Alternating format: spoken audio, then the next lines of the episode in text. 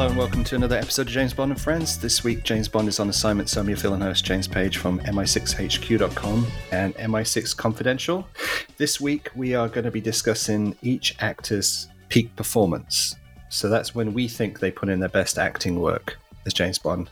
So we're not talking about the film as a whole, just the individual actor's effort in that particular film.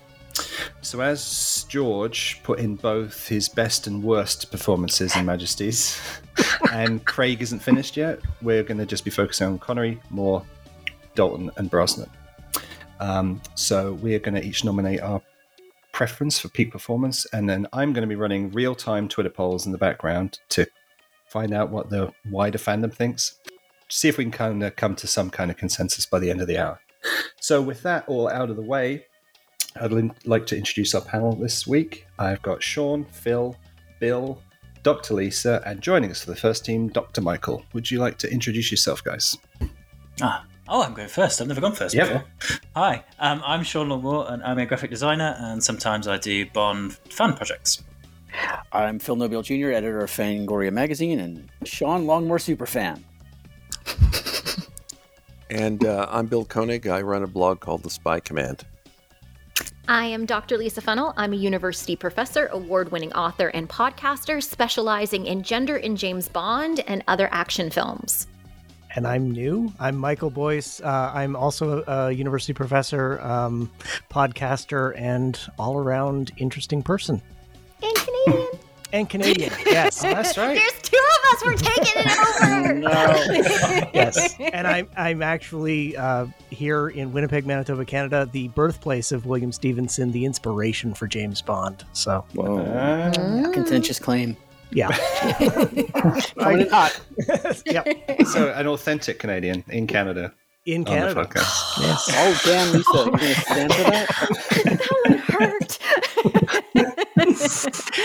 I mean, he went through the winter, so I mean, yeah, he definitely true. has a claim. I'm the one just suffering in the heat down here, so. yeah. Winnipeg, got those flies. Mm-hmm. Yes. Good stuff. Mosquitoes. Mosquitoes. Yes. Oh boy. All right. So, shall we go in chronological order because that's what everybody else likes to do, and um, start off with the original, Mr. Connery who you could argue had two tenures, so we'll lump them all together. Mm-hmm. I'm going to ask for somebody to be brave and throw in their, their pitch first as to um, their best performance. I'll do it. I, I, always like, uh, I always blunder in. So uh, I'm going to actually nominate Thunderball. Like most people view Connery as kind of hitting his stride with Goldfinger, but I think he was actually a little bit better in uh, Thunderball in that in Goldfinger, Bond kind of has a lot of things that happen to him, and I think he's a little more proactive in Thunderball. And I think the scene where he tells Domino that her lover Largo had her brother killed, I think is genuinely dramatic.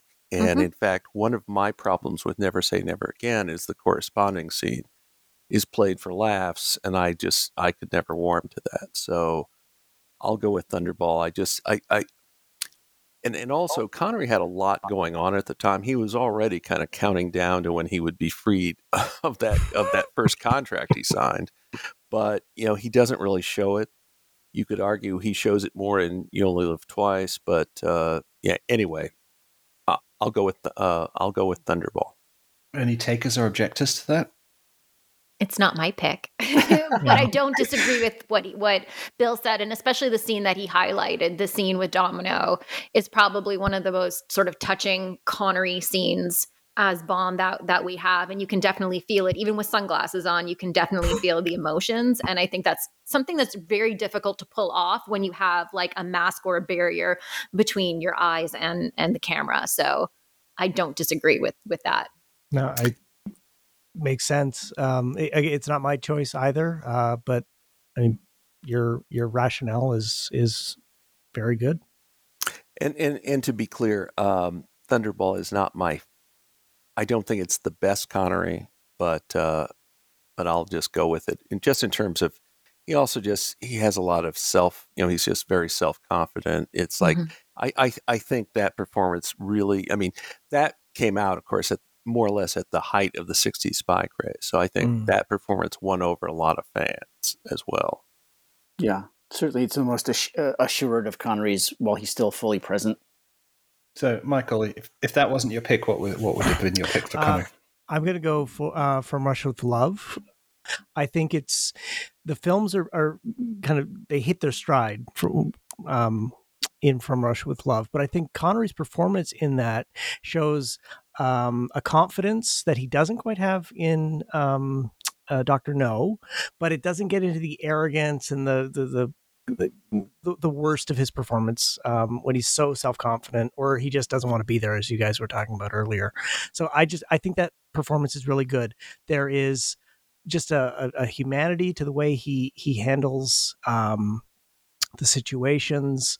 Um, there's a, a really interesting um, dynamic between him and Red Grant that I think is really good that never quite gets replicated in all the other um, confrontations that he has throughout the, the, the Connery years. I, I just think is a great performance.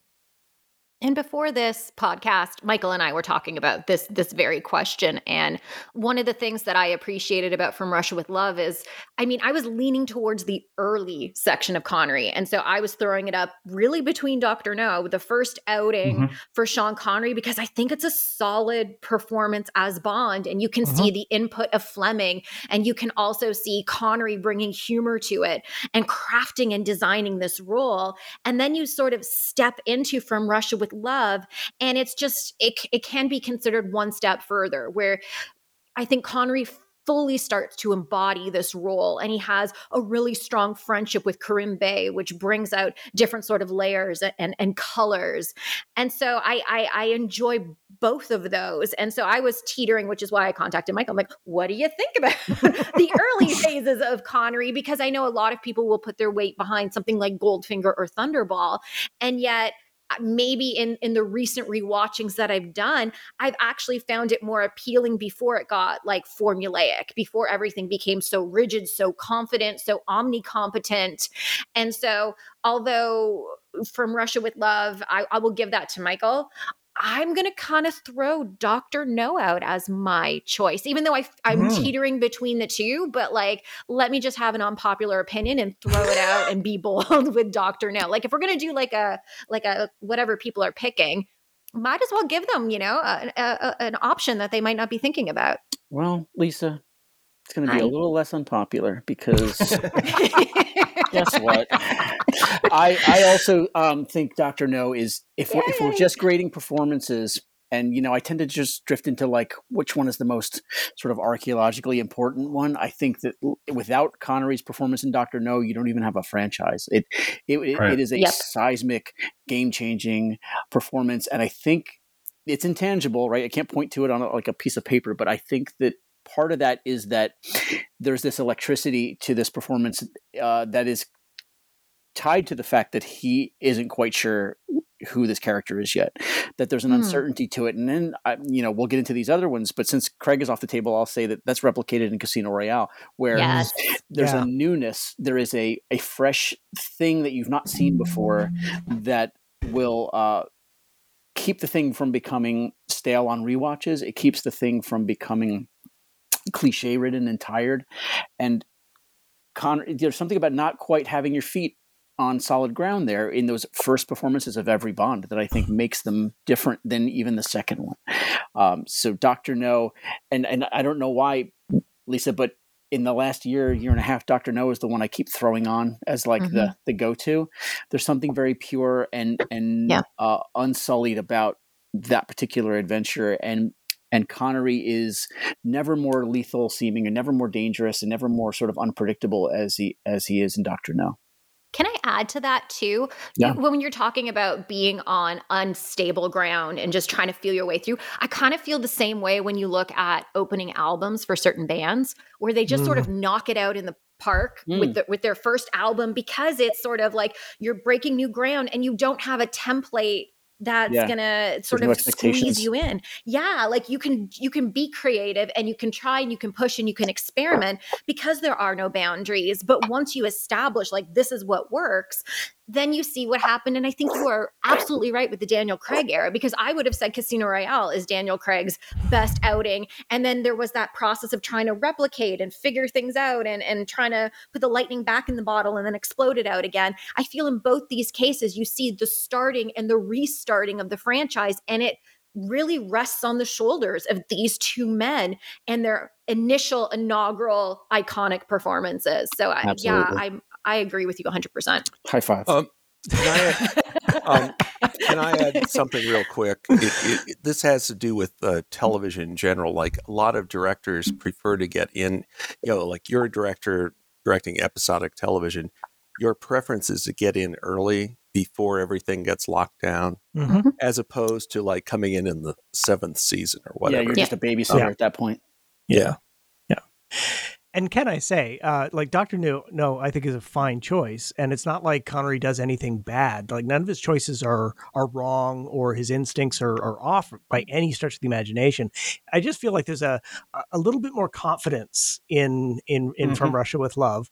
Um, but you're right he establishes the tone for the whole series. Like nothing that we celebrate, uh, t- you know, as fans happens if that's a bad performance. Mm-hmm. Yep. Yeah, and and you know it it changed it changed the uh, industry to somewhat. It, it is the, he's the essentially the first sort of action hero in that mold. Arnold Schwarzenegger with his one-liners, this uh, Bruce Willis's wisecracks. This all comes after Connery's Bond, and mm-hmm. um, mm-hmm and and that stuff is all there in the first performance. The, we're not. I don't think people are. I mean, Austin Powers is replicating this stereotype of James Bond, but I don't think any of the legitimate uh, action heroes who have the Bond DNA in them are riffing on a "Diamonds Are Forever" James Bond performance. They're, they're going back to that original, um, and it's it's magical. I, I I it's the one I keep coming back to for that reason. It's just it's just a game changer. Uh, you know, I think it's it's been written by people besides me that you hadn't even seen an Englishman on screen who looked and talked like that before. Mm.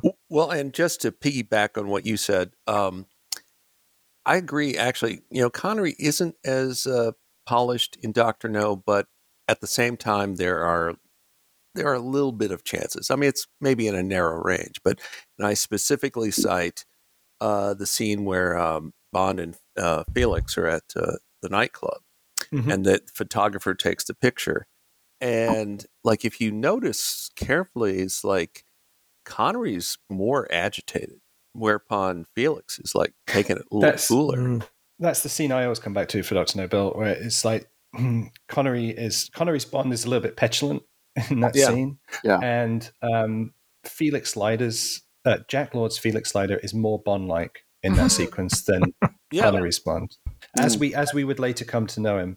And I don't blame Connery for that. That's the director's decision, right? Right. And, and I think that part of that is Terence Young figuring out who this screen hero is, right, mm-hmm. and converting right. the books. And so there's a little bit of um, adjustment made, and that's why I was going to go with From Russia with Love as mine, um, yeah. because it's kind of like the couple of squeaky wheels got greased.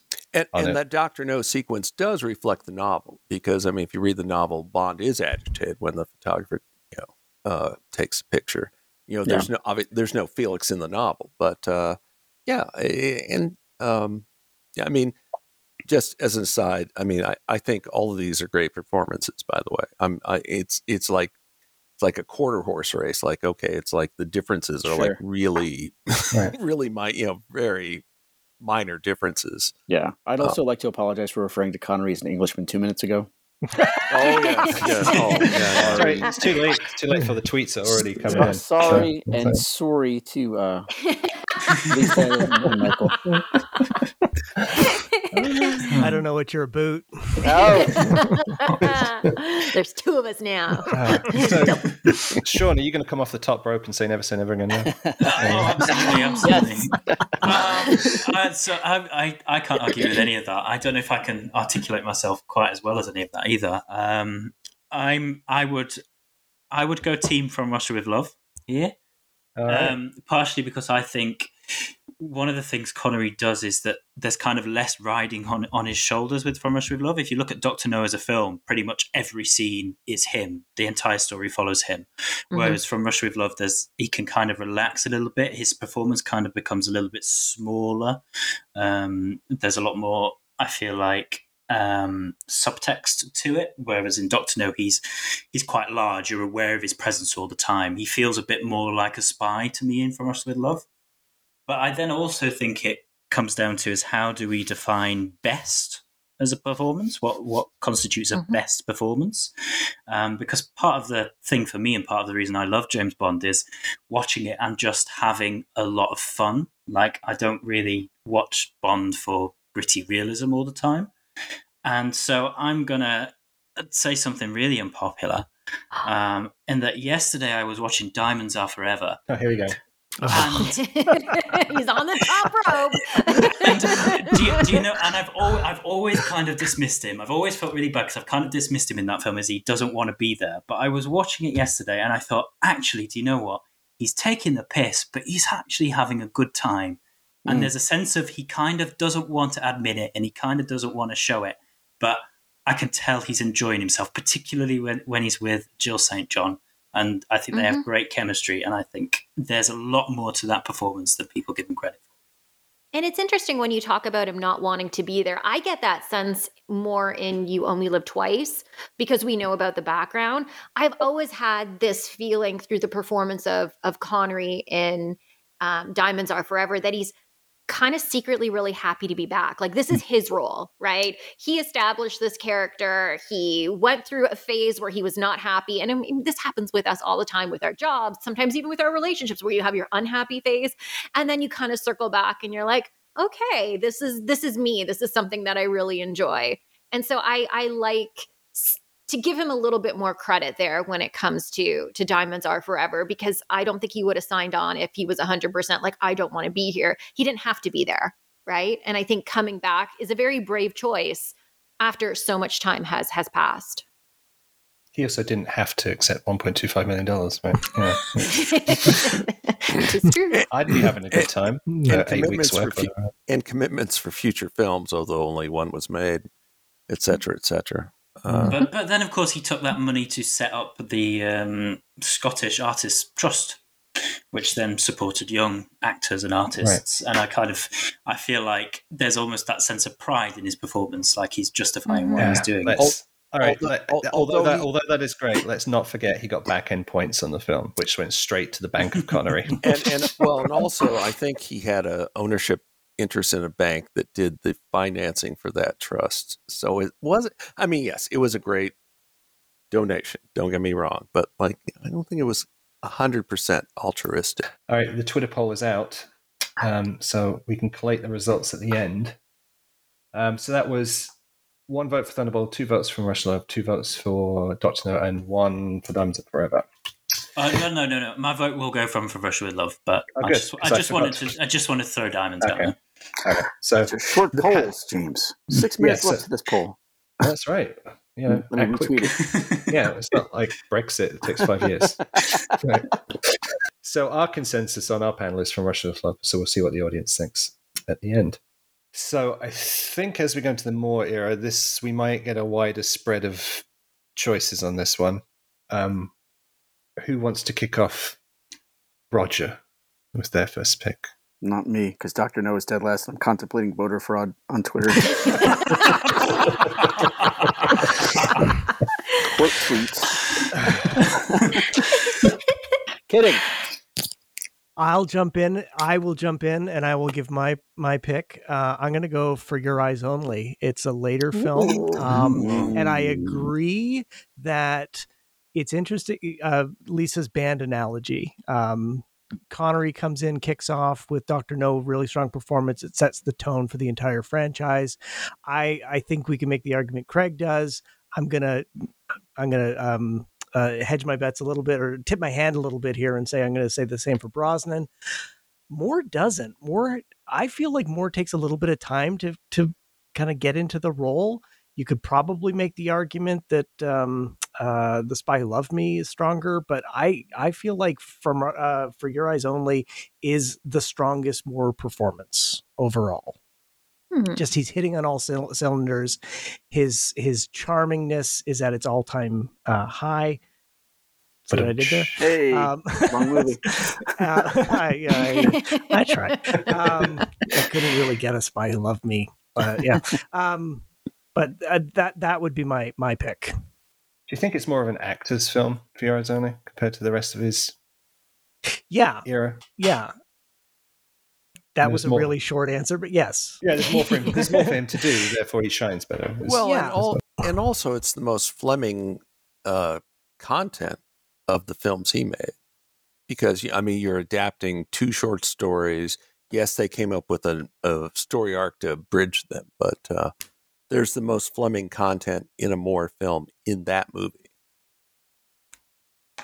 And he does fine. He does fine. I mean, a lot was made about uh, he was hesitant to kick the car off the cliff.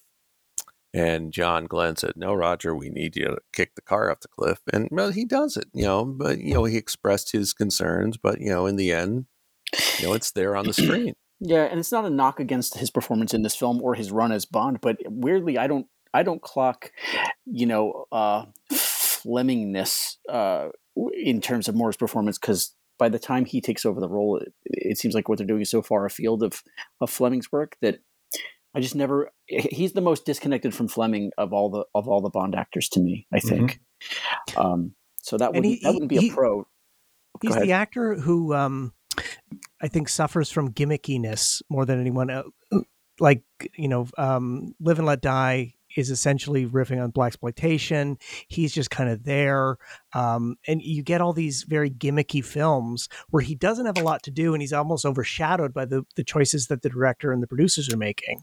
Yeah. So from for um, for your eyes only, I think saying it's the most Fleming is the is the way is a way of saying it's the one where he is actually able to be Bond without mm-hmm. that being a distraction uh, or, or, other things being a distraction from that. That's a good point, but I, but I would counter that that he uh, he's also this sort of you know uh, uh, genteel ambassador to all of these other uh, you know dabblings into exploitation and and kung fu and outer space.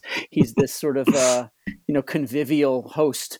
Yes, uh, uh, to the proceedings, an MC almost, um, which is a strength for him. I think it's sort of his his deal.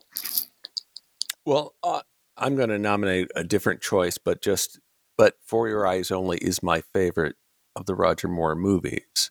Again, we're talking about performance. I get that, but uh, because it actually has a fair amount of Fleming, um, in fact, I would argue it's kind of like uh, Casino Royale probably has a bit more Fleming than For Your Eyes Only, but it's like a really tight, you know, race in that in that regard. And the, and the thing is, he does a fine job in you know in the context.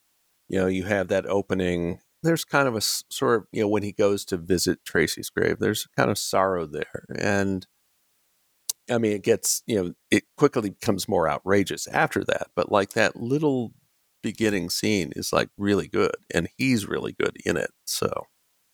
So, what would be your nomination then, Bill, if it's not eyes only? Uh, I, I'm going to go with the more conventional choice of uh, The Spy Who Loved Me because it was kind of the first Bond film where they kind of let Roger be Roger, if you will. Yeah. Because because in Live and Let Die, Guy Hamilton's like concerned, no, you know, we can't compare you to Sean, avoid everything. So like, you know, he doesn't get martinis, he has bourbon neat. And then, but then they do a U turn in uh, The Man with the Golden Gun and like he's beaten up uh, Maud Adams, and yeah, well, that's what Connery would have done. And just finally, like with the Spy love Me, it's like Roger, you run with it. I mean, that was Lewis Gilbert's doing, I suspect. So uh, I'll I'll go with that. Just because, also because, uh, you know, Roger Moore was just a bit younger than he was in For Your Eyes Only. Again, I you know, I just said For Your Eyes Only is my favorite film of his, but yeah, I just I think he gets away with more in, in that film, and you know, it's like it. I'm perhaps influenced by my late mother. that was her favorite James Bond film, so so there you go. But it's okay that nostalgia influences it, and when you look at the spy who loved me, Roger Moore has command over that that role, right? He has command over the fleet. I, I, just feel as though you look at that and you can't help looking at him walking through that film, being on set, being in those spaces, and fully believing, right? He has a fairly commanding performance. Mm-hmm. Is it, to me, in my opinion, the peak? Not necessarily, because everyone knows I like a witty Bond. So there's not enough of that in it for it to make it on my top.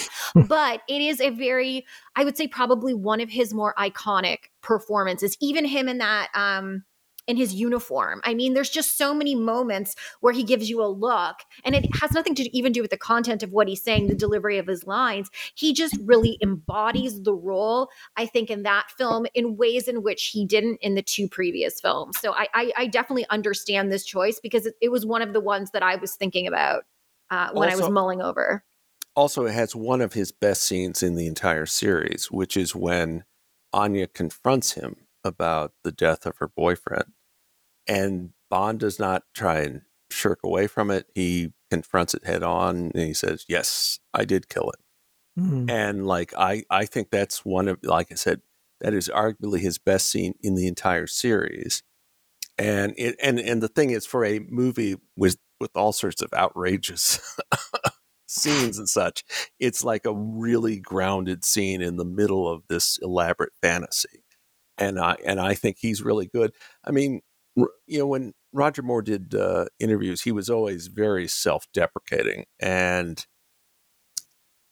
and and I get that. I mean that that was just his personality, but in a way, I think he kind of sh- sold himself short again hmm. based on that one scene. So yeah, well, to parody one of his jokes, the Twitter poll is going to be left eyebrow versus right eyebrow. yeah. yeah. Um, Phil or Sean, seeing that you went towards the end last time, do you want to do you want to throw in an earlier one? Yeah. Um, I, I can. Um, so I, I'm, I'm going to preface everything by saying that Roger Moore is my favorite Bond. I love mm-hmm. him. I adore that man. I, I want to give him a hug. He's, he's amazing.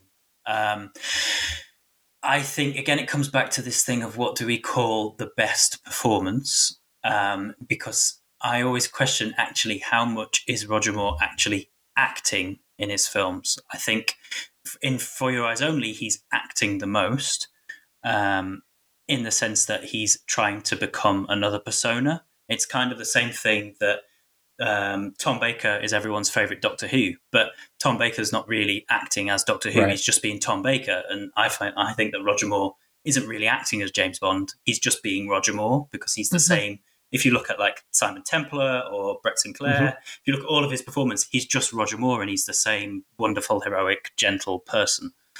Um, so I think he's acting the most in For Your Eyes Only. I think he's also acting quite a lot in Man with the Golden Gun, but it doesn't work. It doesn't quite land. He's trying to act like Sean Connery, and then I think his performance in Spy is then a sort of like um, counter to that. Is he's he's kind of becoming more comfortable and taking more command over the role for himself. And that's why I think his performance is a little bit more iconic there because he's more in control of what he's doing.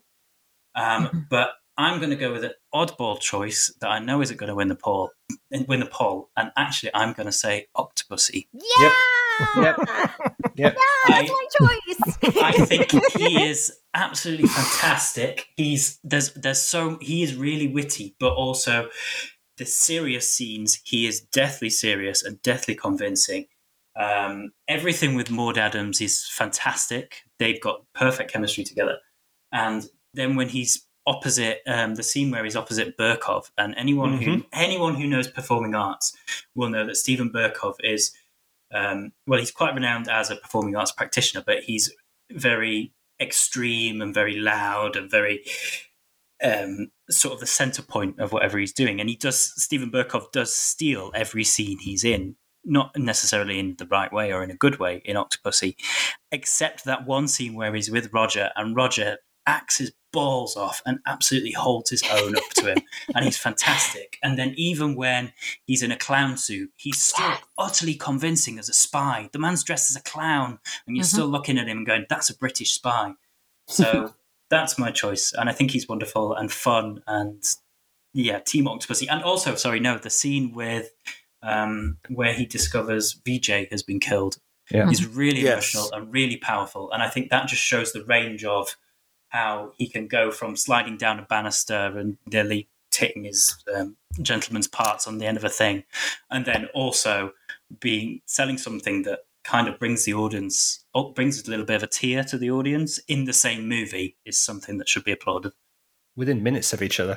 Right. Mm-hmm. And in the following scene, when uh, Bond and M are being uh, driven to Checkpoint Charlie, um, and you know, there, you know, a lot of this is like explaining things to the audience, but then, you know, the the driver says, "No problem," which was, of course, uh, Vijay's. Vijay's catchphrase. Yep.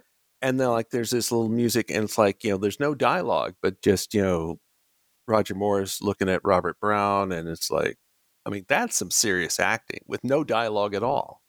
So, yeah, just to piggyback on what you said, Sean, I, I'm I'm agreeing with you, but yeah. And I also I'm going to back up your choice Sean and I thought I was just going to be me and Lisa with Octopussy, but um, you knew I was going with it.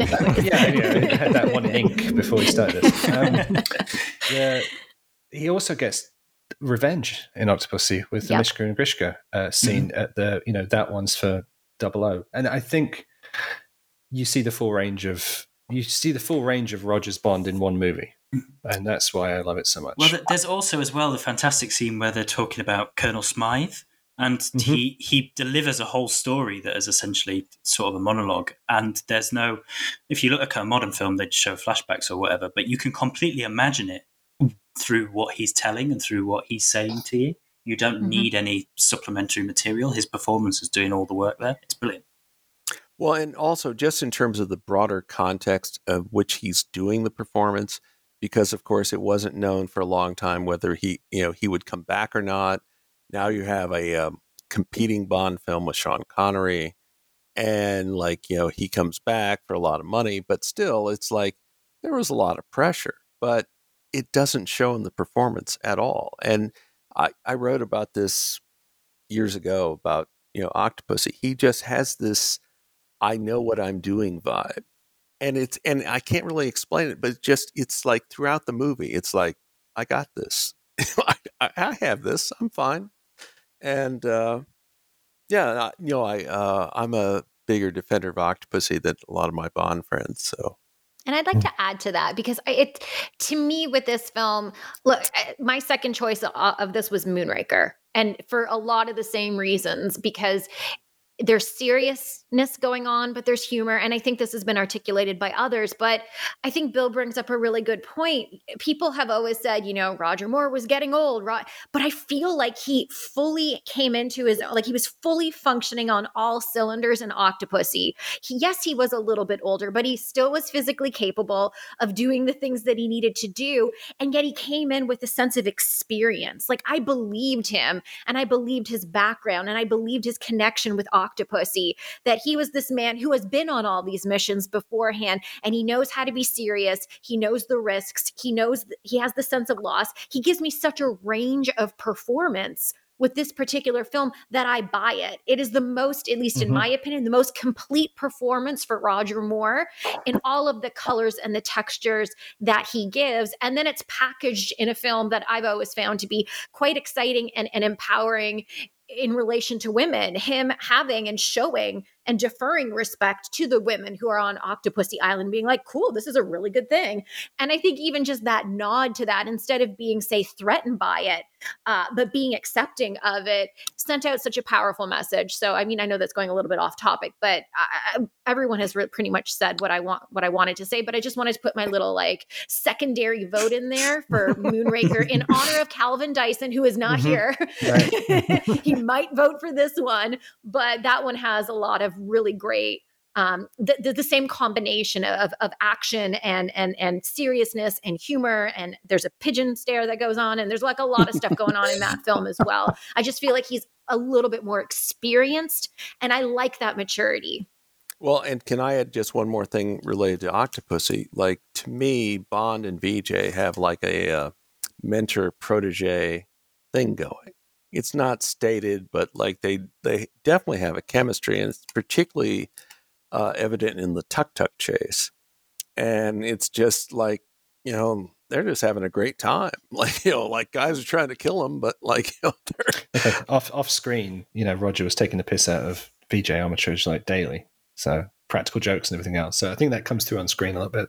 Yeah, I mean, particularly where it was like he gets the idea of uh, throwing all the money out to uh, you know uh, put some distance p- between them and their their pursuers, and like they're just like you know at one, at one point Roger turns to Vijay says, "Easy come, easy go," and Vijay has this big grin on his face, and it's just like, yeah, it's like it, that's chemistry you can't fake. That's that's genuine, and that's that's actually one of my favorite scenes of the whole movie. Well, I should also, and I also, sorry, now we're just picking out bits of Octopussy, but the brilliant bit just before that, where he's playing backgammon and he rolls a double six and he knows it's a double six, and without looking down, he just stares straight ahead and goes, a double six. It's brilliant. It's brilliant. Mm. Well, it's hard to argue with any of that. Um, but and, however, and, well, I'll just I'll just make a brief case for something else. But, but you guys are right in in the way that that danger and sort of coiled snake unpredictability thing works for an early Connery. Moore's strengths lie in the unflappable and in the uh, you know the uh, as as Bill said that that vibe that he's just totally in control at all times, um, which came later, I think. But um, just in an outlier sense, I I won't say it's the best, but as a favorite, the early Roger Moore of, of Live and Let Die is is interesting to me because you get things that you never get again. And I uh, I mean, e- mm-hmm. even though they brought back Felix Leiter later, but the Felix Leiter uh, Bond relationship in Live and Let Die, I think, is one of my favorites of all the many permutations of Felix and Bond that occurred over the franchise. And having them in New York felt special. Having them in New Orleans felt special mm-hmm. you know we never returned to America in any real meaningful way. I think in the in the uh, years since, in my opinion, and the way that that film is just teetering on the edge of the whole franchise turning into drive-in movies is pretty kind of cool. It's like a fork in the road that they, they they veered back from, but you know had had they continued down that road and had Spy Who Loved Me not reset the thing as a special event, you know, uh, motion picture the the the films were turning into programmers and not that i advocate for that but but the idea of a bond movie as a programmer is a, a perverse mm. curiosity mm. to me and, and and there's like maybe three of them i think diamonds may, might fit into that category too but um that that perversion of Bond, I think, is exciting because I don't have that much of it. I think, whereas the the more that you guys are celebrating, I think you've got maybe mm-hmm. four or five of those. Um, and you know up into view to a kill where he's just got nothing left to prove and so all of those things that you're citing in octopussy i think are still very present in view to a kill. He's yeah. still that guy. Um, but the the rarities the b-sides and rarities of it all of the early stuff is still sort of calls to me in that regard can we talk about the turtleneck too? I think he looks yeah. so incredibly dashing in this particular film. I know people are always like, Sean Connery is so attractive. And I'm like, no, Roger Moore in Live and Let Die is stunning in the costuming and he's wearing that turtleneck with that gun holster yeah. and he's walking around with it and i'm just like i believe it and i actually now understand why women find you so attractive james bond like i just felt like he oozed this sensuality um, and and this this level of charisma in that role even though i don't feel as though like he's he fully had felt out bond at that point and, and mm. really filled it out and it wasn't a, a full articulation but then it goes back to sean's comment of you know is this a performance him trying to figure out what's going on and and and really having to deal with the overarching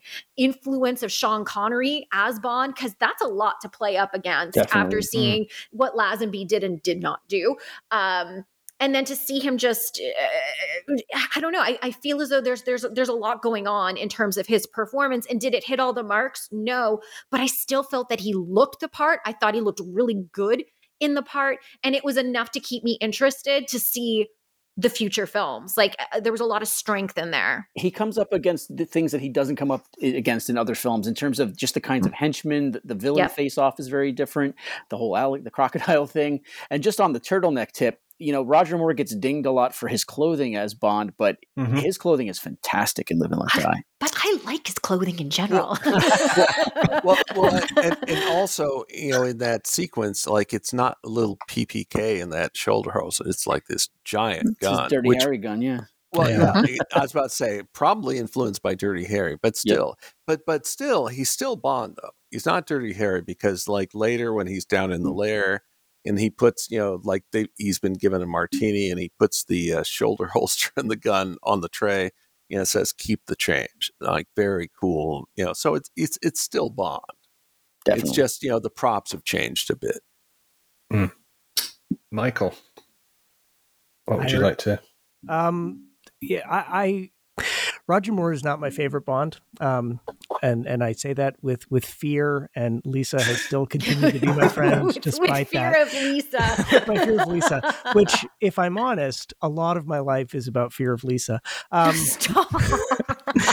No, um, but I really have begun to reassess him, and I think like a lot of what we're saying is a lot of what you guys are saying is um, is resonating with me and my experience of Moore as Bond. I think in the early Bond there are really interesting choices. Some of them don't hit for me because I feel that they're very consciously stepping away from what Connery did. Um, Mhm. They're they're trying really hard to be different, but they don't quite work as a whole. I think where he where he ends up, where you have those performances that allow him to be both serious and have the witticisms that um, that really mark his Bond, are the performances that are really good.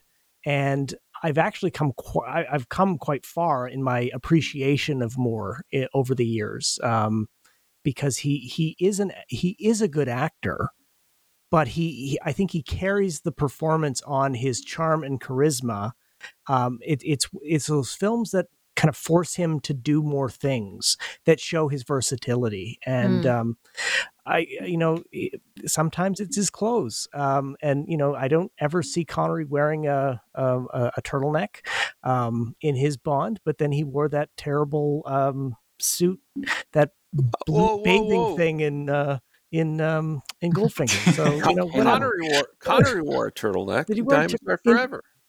In you have Diamonds. twice when oh they're in yes spec- he did that's right I'd I mean, it's. I mean, it's not common, but like, No, I'm sorry, no, I didn't yeah. mean to interrupt, but yeah, it's like, wait, No, no. no, no, can't let that go by. But yes, Yeah. sorry. It's all right. you won't get I'm- invited back I'm then, never going to get invited back. this was the moment. But to your point, Roger wears one, becomes iconic. Connery wears one, people forget about it. yeah. Tis true. There's, I, I think I think color has something to do with it. Like what I, I forget the color, but what it wasn't great. You know, whereupon you know Roger Moore is wearing a cool black turtleneck. So there's, Stolen it's- by Archer. there's, can we? men- Is there one more performance we can mention while we're on Roger Moore? Well, I just wanted to get Michael's final vote. What was what would Oh, be uh, the, your Michael? So I started off uh, for your eyes only. I'm still. I'm going to stay there. Okay. Um, That that's still mine. Okay, Um, so Go for it, Sean. Uh, I d- just to mention, um, can I mention his performance in Cannonball Run? Is that allowed? um, which I, I, I think Roger Moore is often sort of described as the Bond that sort of winks down the camera, breaks the fourth wall, you know, and kind of hams up the jokes a little bit. And for anyone who's not seen Cannonball Run, he plays a guy that thinks he's Roger Moore, who thinks he's James Bond. And he's presented with the perfect opportunity to completely ham it up and completely like completely play to the audience. And he does the exact opposite and plays it completely straight and it is brilliant. I would recommend it to anybody and he also has some beautiful costumes in that film as well. And i think that just sort of highlights roger's sort of awareness of what the character was and what he had to do and I, i'm not articulating myself very well at all but anyone who hasn't checked it out go and watch it because it's great um, I I'm dating myself. I saw Cannonball Run first run in the theater. Yeah, but so I know exactly what you're talking about. Yes, he, he is great in that for entirely different reasons than being Bond. But yes, awesome. So um, of the panel, Octopussy wins, yeah and um, yeah. We will put it out. And early votes aren't looking good. I don't think anyone else is going to vote for Octopussy. Right. um, as we are running kind of long on these, um, let's. I think we can do Dalton pretty quickly as it's a split choice, right? Um, who wants to put a vote in either bucket first? I'll go first. I have said this before on this podcast, and I'm going to say it again. I really like Dalton's performance in The Living Daylights because I feel as though it is the best cross sampling of all of the colors and textures and styles and articulations of James Bond in all of the other films. I feel as though there's humor, there's seriousness. Um, and you can definitely tell again, Dalton, much like Sean Connery, is trying to feel his way through this role. And I find him absolutely charming. And I buy into his relationship and his chemistry with Kara Milovy and their love story. And for for for a film that has just one really one big love interest throughout I find it so utterly compelling and I buy into it. So not just to belabor the point, but like I just I really like his performance in in this film. I might be alone and that is fine. I I, I can stand here on my own, but no. I, I don't think he gets enough credit for what he is doing and and how versatile he is in this film. I will stand there with you, Lisa, and it's not out of fear. Um, I gotta like that opening sequence and his delivery of Bond, James Bond in the opening. That's that might be my favorite use of that line in the entire franchise. Like it's just it's good, it's fresh, it's interesting. Mm-hmm. I have a, I have a lot of time for Dalton. Uh, you know what? I'll agree, and Ooh. I'll also cite that very first shot. You know, in terms of you know where he turns around in the pre-titles, mm-hmm. but also the, his interaction with uh, Saunders first in you know right after the uh, you know right after the titles, but then later like so the two who had been you know weren't getting along, have cut, come to an understanding. Then Saunders gets killed. No, I, I think it was a fantastic debut. I'll, um, I'll, I agree. You know, the funny thing, Bill, about that shot where he turns to camera and the wind's blowing in Gibraltar, it was an insert shot on the last but one day. Yeah, I, I so he had he had been Bond at that point, and he's filled out a little bit, right? Yeah. Compared to the publicity shots you see in in Vienna in the beginning, right? Uh, Be, because I could tell because you know I could tell it was rear projection, you know, in that shot, but it's still great. You know, it's just, Absolutely. It, yeah, it's just the, you know, I was pretty sold. And then when I was really sold was in that uh, sequence right after the titles where he's looking over the, the, what he has to deal with and about how easily, you know, Koskov could be killed. They'll make strawberry jam of him. That it's a great line. The way he says it's a great line. And it's just, yeah, I mean, and and he does a fine job in License Kill, but I I go with uh, the Living Daylights. No argument from me. Oh wow, We're sweeping the board here. Uh, yeah, I mean, I, I don't have much to add. I think there's some cool, uh, you know, Fleming DNA in, in License to Kill with the with the Felix Leiter relationship, but it's like Living Daylights. You could tell he was just present. He was excited for that gig and he was making the most of it. And uh, they they more or less let him do that. Uh, I, I, think I think he you know there's not a lot getting in the way of his great performance there. There's not a lot of uh, outside influences, let's say, the way there is in License to Kill in terms of uh, just execution. Sure. Oh, I feel so conflicted. oh, I almost said, I almost said tired, risk. You know. Take a risk, Sean. I've got to pick a bucket. I've got to pick a bucket. Okay, so Living Daylights, he really he is brilliant. He's great, and he does some of his really cool own stunt work, and he's just he hits the ground running, and he's fantastic.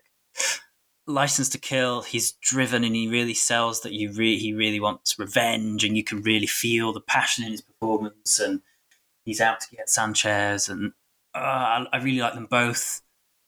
License to Kill, he has that awful haircut which, but then, but then in Living Daylights, there's that one scene where he gets in the sports car with the girls to go to Felix Leiter, and he puts those sunglasses on, and it's really cringe. maybe it's deliberately cringe because he's trying to be undercover. um, okay, I'll go Living Daylights. Oh boy! All right. So I'm going to be the ugly stepchild and say license, license to, to kill. kill. just because I think um, I get Lisa's argument for Dalton in Living Daylights touches on all the keystones of all the other Bond mm-hmm. periods. I kind of prefer License to Kill because I think Dalton's doing more of his own thing. Yeah. Interesting. And I, I kind of like his, he is a more serious person. And I think it leans into his personality. I'm not saying he goes around killing people that are drug lords, but I'm saying I think he, he leans more into his sensibilities that things are serious. This is a serious job, kind of thing. Um, That's his preferred hairstyle. in, in life. Well, if we're talking about hairpieces affecting the performances, then we should really review those Sean Connery choices, shouldn't we? I like, I like to comb it straight back. Yeah. So I'm, I'm going to go License to Kill just because I think he puts in more of Mhm. his own vision into it than the script he got from Living Daylights. I don't disagree, but like you know, one of the knocks on Dalton, he can't handle humor. He handles the humor just fine in the living uh, in the living daylights. Yeah. In It's the pat- script that's bad for the well, jokes. in it's, not, parti- it's not his well, in- performance of the jokes, it's the jokes are bad. Mm. Well, in particular, when like you know the pig or whatever they call it, and they put in Koskov in it, it's like, yeah, don't worry, Yorgi, we've, you know, our science spent months perfecting this. How many times have you done with a man? You're the first. Slam, and he he delivers that line really great. I just thought so. Yeah, so I I think he could do humor if he put his mind to it. But uh, yeah, we don't have enough. We don't have enough sample uh, to Yeah, see what he would do with with more uh, jokes. Hot fuzz. There you go. Well, yeah, he's a funny guy. Um, yeah, I'll defend his haircut and License to Kill. He's in disguise. He's doing a bit. It's like people that are mad at Daniel Craig's ugly shirt at the beginning of Casino Royale, but he's he's undercover at that moment.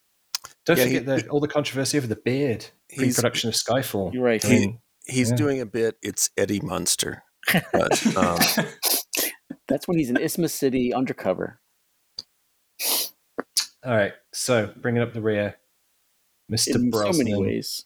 This could be this could be a quick one. Um, who wants to throw Brosnan's best performance out first? Uh, can I do a controversial choice? Yeah. Ooh. Uh, I mean, it's I'll- not Goldeneye. No, it's not Goldeneye. I'll I'll go with the uh, the world is not enough. I think he was Oh. called on to do more. That And that would that would he- be my choice too, Bill. Yeah. So, yeah, A- a- As Ben's not here, I would say he was called on to sniff a lot of farts in that film Wow. because that's what his that's what his face looks like half the time he's talking to Elektra. But they smelled my fart acting skull. Sorry to derail you, Bill, but uh, ah, sorry. No, that's fine. Um, I just wanted to keep it short. No, I just you know I'll go with that. I mean, I understand why. I know he liked Goldeneye a lot more, and he said the other three kind of like went by and couldn't. It was hard to keep him in track, but uh, keep track of him. But I thought he did a good job. Um, the material wasn't necessarily the best, but uh, I thought uh, he was great. Do you want to support that one, Sean? Yes, Love to yes, hear what you have sorry. to I- say. yes, I'll, I'll I'll second that. Um, I think he's uh, I think he's he's wonderful in Goldeneye, but I think he just given a little bit more emotional range in the world is not enough. Um, maybe that's because it has a little bit more human sort of drama to it. Um, but I, I cite probably the scene where he um, shoots Elektra is brilliant. Um, I b- buy that he's full of anger and he's actually quite scary when he's going to shoot her, and then he shoots her, and then immediately sort of feels you can kind you kind of go on an emotional journey with him there. Um, but any any scene with Elektra, I think he's brilliant. I I don't know. I, maybe it's that it's it's also a very consistent performance, um, and also he's having a bit of fun. I don't know. That's the one that just feels feels right for me. Um, he's great in Goldeneye too, though. He's great in all of them. I love Bros. I was about to say also a lot of people say that uh, Dalton was like a precursor to the Craig Bond. Actually, I think this film is like the precursor to the Craig Bond. That you know, it wasn't as developed as you know the Craig. Well, certainly as Casino Royale, but I think this is where Barbara Broccoli wanted to go, and I think this was her first where she was able to push it in that direction. I, I think I think for me he gets that per, they he gets that perfect balance of that sort of darker, edgier Craig Bond and then sort of the Moore Bond in this film. So he's got those deeper, more personal moments, but then he's also got the moments like where he's straightening his tie in the boat and doing those great action scenes. Yeah, and it's brilliant. Mhm. It's brilliant. It's tongue in cheek and it's great. So I think it it sits perfectly as the balance for those for me. Right, and and of course he was repeating that bit with the straightening the tie from Goldeneye mm. at the with the tank. Right. And I think he relays the emotional stakes of this particular film very well. And I think Sean is right to to point out the scene where where he kills Elektra King because through the acting, you can see him reacting with with with anger, but also reacting with remorse and trying to like hold it together and hold it in and then move on to the next step. I feel as though there's an emotional commitment based on the nature and the personal nature of um, MI6 being attacked and and M being kidnapped and being taken in by Elektra King. The only reason why her villainy is successful because I think she's a great villain is because James Bond shows us that he buys into it, right? He mm-hmm. falls in love. We all fall in love with him. Um, and then, of course, he feels betrayed and he conveys that um, that that level of emotion and betrayal in a very powerful way, in ways that we haven't really seen Bond represent and and emote betrayal. And so I, I do think that there are, there are moments in this film where Brosnan hits the nail on the head, and he gives us that right balance, and and and and tries to, as much as you talk about like sort of like not pain face, but the other face. Um, but at the same time, I really feel as though he understands what Bond is going through and is trying to show like trying to exercise control when you're mad and when you're hurt. And I feel as though that's what to me is is being conveyed through the performance. And also just in terms of broader context, during the filming of the movie, Brosnan did a interview with Playboy magazine. And if you compare that to Connery's interview that he did during the making of Thunderball, there are some remarkable similarities where they're kind of like, well, we the gadgets are kind of getting away from us. We got to keep it more grounded, et cetera, et cetera. I mean, they're not, you know, direct copies of the quotes, but you know, there's certainly some similar themes mm. in the two interviews. I'm going to go Goldeneye, but um, I I could I could very easily uh, change my vote. I, I, have a really complicated relationship with Brosnan. I really like Brosnan as Bond. I don't like the Brosnan films. I feel right. he's a great Bond. And if the material was better, they would probably be some of my favorite films of the franchise. I'll go Goldeneye simply because he he does start off really well. I really like the scenes with him and M, um, that that beginning mm-hmm. relationship. I mean, he's acting against Judi Dench, like she's no lightweight, uh, mm-hmm. and he's completely convincing as the as the old guard, and she's the new person coming in. You know, the the dynamic which is completely opposite in in the Craig films. I think he holds his own with her. Um, I think he's a really good actor, but again and again, uh, things like the gadgets getting away um, kind of kind of mar his performances as good as they are. Yeah, and I mm. definitely agree with with your comment there. I mean, he he steps into this role after a hiatus. And to me, he looks the part, he feels the part, he's acting the part and then when we get him introduced in this like this momentous scene with the first woman playing M, right? Where we're going to sit down and have that conversation about sexism and misogyny. And you have Judi Dench imperfect like imperfection she's perfect in her mode right there. And you can see him with some of like this this boyish playfulness but then being put in his place and then like reacting and responding like oh and and eh, there there's there's alcohol here. Oh wait. And he's constantly like responding to her and trying to like calibrate and recalibrate where he stands and i think that that's a really important moment. It is setting the stage for everything that is that is going to come afterwards and so i do feel as though he gives a very strong performance especially at the beginning and then even when we talk about gadgets and gags he figured out quite quickly that it was the necktie thing. That is Brosnan's Bond's signature move, just like Daniel mm-hmm. Craig's is the cufflinks, cufflinks. right? and it's it's these moments, and there's a lot of it's a serious it's a serious move movie. Obviously, you've got Sean Bean dying, not dying, and then dying again. You know, where there's like a personal um, betrayal, a personal connection, where we're we're starting to go into the more serious Brosnan era films, and yet he's able to interject some lines, some humor. He's able to have a great relationship with Natalya Simonova, having a strong, capable, competent woman who is who is performing you know in in this role and and deferring to her but doing so in a way that we're like okay i buy it. She's smart. She's telling you what to do. And you're like sure let's just go along with it. I do like it when you have that type of dynamic and then being able to step up and step forward in other moments. And so i feel as though overall he gives a multi-range performance in this film that makes me really like him as bond and and sets up for me one of the golden eras of of James Bond. So I'll put you down for Goldeneye then, Lisa.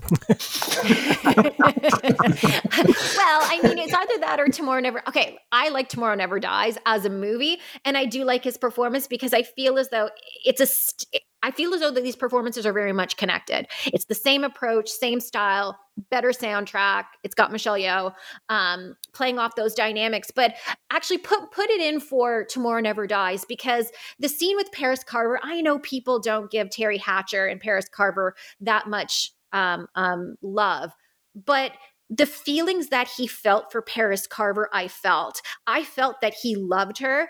I felt that he struggled with his relationship with her. And when she died, I believe that he was mourning her. And I believe that scene of him kissing her dead corpse. And then, of course, having to go into the next scene dealing with, uh, was it Kaufman? Kaufman Yeah. was his name. Yeah. Um, and, and and and and shifting and moving from one to another, but being sorrowful, but there's comedy going on, and then being excited and playful in the car and enjoying, you know, the the, the technology. There's moments in that that I think that Brosnan shines more as Bond. Like, and so there's more emotion, there's more fun. So I would put, yeah, put, put me on that one. But I really Okay. like Goldeneye in, in Yeah. a way that it starts things off. I'd say if we're talking about like the quality of the acting, then Brosnan being upset about Teri Hatcher leaving the film, I mean that's like top tier acting right there. he really committed to that one. Um, Um, the only thing I'd say against that, Lisa, because I was thinking about Tomorrow Never Dies too, but the only thing I'd say against it is I think Brosnan is playing in a different film than everybody else. Like I don't think he got the memo that Tomorrow Never Dies is camp, Mm. um, and he plays it like some taut thriller when it's not. Um, So it, he it always stands out. Like I can't now watch that film without thinking that the whole time. Mm. Well, like he's he's playing Bond in a different film to everybody else. Well, I was about to say it also doesn't help that like Bruce Feirstein is like writing scenes like hours Right. before they're to be filmed, um, because it starts. You know, the script started out with Feirstein, then like half dozen other guys come in, and then like, oh, Bruce, we need you to kind of like clean up our mess, and then like he's like, you know, literally like you know the night before, it's like, okay, here's what we're filming tomorrow, and just, um, yeah, I mean that's that's not that doesn't make for a great performance.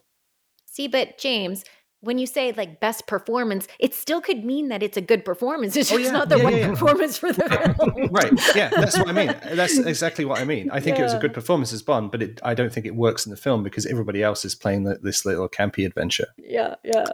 yeah, Yeah, i mean just it- look at the characters in that film for goodness sake and it, it, like it, hey um i don't think this is the same film i'm in you know at no point did he like like time out guys in, in particular the Dr. Kaufman scene where it's like uh it has to do like could you really make this look like suicide? I don't think and then I could I Right. could make I could do the effect if I shot you from Stuttgart and like that's like that's like yeah two actors like not necessarily on the same page. right which is probable because they had different pages from bruce They're all on different scripts. Yeah, so- Well, did you the pink pages Pierce, or the orange pages right? Well, and and it's Yeah. possible they filmed it without even being in the same room at the same time because you know one, one camera's you know like they could Peter Sellers and Orson Welles.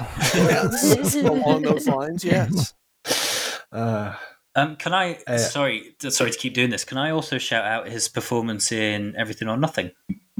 Is that okay? yes um, just, I, I genuinely think it's a great performance, in that voice acting is actually a lot harder than people think. And a lot of people, a comment I get fed back to me a lot when I talk about the games on, say, Twitter or whatever, is that it's Brosnan's fifth film, or it's the It it's his unofficial fifth Yeah. film. And that's because Yeah. he feels like James Bond as you're playing it, and he delivers the lines exactly as his James Bond would, and he he is pitch perfect, spot on. Mhm. Nobody ever says that about GoldenEye Reloaded or Bloodstone about Craig's performance. Who, I'm sorry if you're listening, Daniel, you do sound a bit Right. bored in those games. right Um, so really, like big credit to Bros for being able to deliver something in a studio and deliver it just as he would on on stage. I think it's great. that's a good point um, who hasn't voted for brosnan yet Me. all right Bring it on. First of all, I laughed when Sean said everything or nothing because I thought he meant the documentary where Pierce is very, very engaging, uh, and Pierce is very candid, talking about how he can't really the the the second, third, and fourth films are from his ten year run together, and he can't remember what's in what. Um, He's a very he's a highlight of that documentary. So I don't have one. Listen, I don't have a favorite Pierce Brosnan performance because he's just never. Uh, Should I put NA on the poll then? yeah, F Pierce. Um, no, but so I've said this before, but if you put a gun to my head and made me watch a Pierce Brosnan movie right now, I'd put in Die Another Day because yes. I do think it's it's ripening into this sort of camp treasure. Um, and he seems to be in the first half, at any rate, I know it's popular to say the first half, having a blast in this movie. Mm-hmm. Uh, his his prisoner of war shtick, his uh, the pre-title sequence where he takes the glasses off the guy, and he it, like that stuff is really fun. Um, and the uh, the Cuba sequence is pretty good. Up until I would ding him for the way he pronounces mojito. Mojito, but, right? Yeah. Por favor. Ugh. Ugh. Um, yeah, that part's bad. But you know, it, much like Moore sort of settled into his role, like there's there's something less uh, uh, antsy about Pierce in the later ones. So I don't. I, I guess I don't have one. Sorry. Oh, ju- no, ju- just say it. Put Die Another Day. Go on, say it. Yeah, Phil. I'll say. It's, it's, too. It's too late. I already tweeted it out. Oh shit! All right, as long as my name's not on it. Um, yeah, I'd say first half of Die Another Day is is where I find Pierce most entertaining. But I actually think that that's a really good um, line of argument. And and I do like his performance at the beginning. I do. I don't want to say I do like the torture sequences in the in the credit sequence, but I do love this idea. Uh, because you see a shift towards the Craig era and the seriousness. So you get the emotional seriousness in uh, the film before this one, The World Is Not Enough. But in this one, you get like the physical torture, you get the sense of betrayal that he has, you know, with, with M. Do you trust me? Do you not trust me? We see his body on display. We see that it's been beaten and bruised. We've got the beard to the shave sequence and stuff like things that pop up in Daniel Craig's era. And I do believe um uh, his performance in this in this film the fact that there's too many gadgets and the fact that there's so much cgi is distracting but i think he's given all that he has like i believe that pierce brosnan is committed to the character of James Bond. And I think that he was pushing and wanting it to go in a serious direction with a little bit of humor.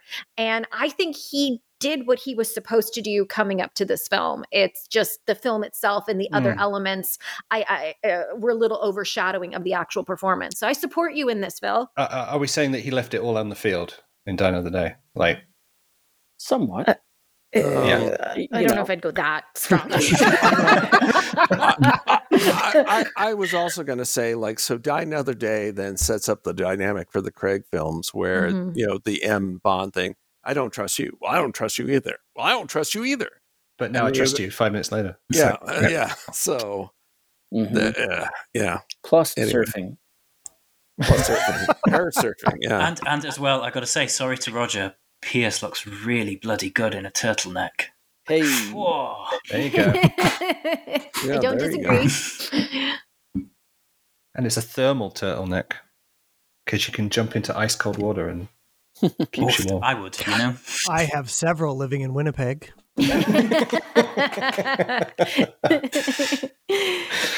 uh, all right. Would you like the results? Yes. Yes. Yes, please. All right. So, for the Sean Connery era, we picked out From Russia with Love as the predominant choice of the panel, okay. and 275 people agree. Um, from Russia with Love comes 62% of the fan poll. Over Thunderball in second, Doctor No trailing in last place. Well, out of the three that we picked.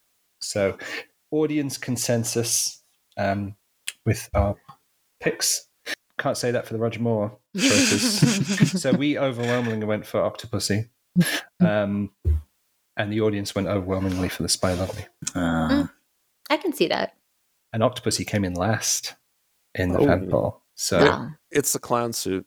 yeah, people can't see past it. And I, I, I, will put this out there. I mean, I tried to spell it out on Twitter that we talked about individual performances and not the whole film. But you know, some people just scroll through, no, sitting they, in the toilet, they, and see four films and pick the favorite film. you can know that for a week by people who didn't understand the, that you were like actually right. doing math about you only live twice as ranking. Right, right. Years yes. ago, years ago, I did an article about the Eon series, like how much you know, trying to put a n- numerical value on amount of Fleming content. I said it's not a movie review; it's like amount. And it's like, you know, it's like, how can you say there's so much in Die Another Day? Well, because it's a, de- you know, in the first half Right. is a de facto adaptation of Moonraker. But, you know, it's like they change the names, they file off, you know, the serial numbers, but, but like, you know, they don't mm. care. They don't, you know, people Yeah. don't care. They don't read it. Yeah, but they, they won't read it, but they'll give you some shitty comments on Facebook. Oh, yeah. Yeah. They're very good at that. Yeah. Um, so I'd like to just say it feels a unique experience to read the room correctly and vote for License to Kill because the audience picked it 56 to 43. That's So- close, though. It is close. Yeah. Um, but it's nice to see License to Kill coming out of um, the dark cobweb corner of the franchise and the fandom, and people actually, I think, appreciating it a bit more Sure. Mhm. these days. Um, there's four minutes left on the poll, but let's be real, GoldenEye is winning the Brosnan one. well, well, and on license to kill, well, on, on, on license to kill, everybody complains about the writer's strike effect on Quantum, but like it was at least as much, if not Yeah. more so, on uh, Mm. license to kill. Oh, breaking news! NA is coming up on the outside. There you go. Can never go wrong with NA. so I think, interestingly, um, two of them we picked. The you know we were in agreement with uh, the audience, and two of them we weren't. So interesting that it was Roger and Dalton that that was different. But I guess maybe more people have spent time thinking about Connery and Brosnan being it's the first and the most recent eras to complete. All right. So in about four years, when No Time to Die comes out, we should do this again for the Daniel Craig era. Although, can we actually say it's finished when that film comes out? Mm. Uh, I, I, I think yes, only because he's getting so much damn money to do these Knives Out sequels. Yeah. Right. Because up until then, I thought he might still come back. More 'Cause, you like know, certain- Benoit Blank check, am I right? yeah, exactly. exactly. Well, well my, my Craig vote will go for that Heineken advert where he loses his passport. 'cause I think No, the, the Olympics where he takes the queen to the, the stadium. There you go. Yeah, Danny Boyle. Danny Boyle's one James Bond film, There it is. the is. 2012 Olympics. All the corgis in the world. Oh.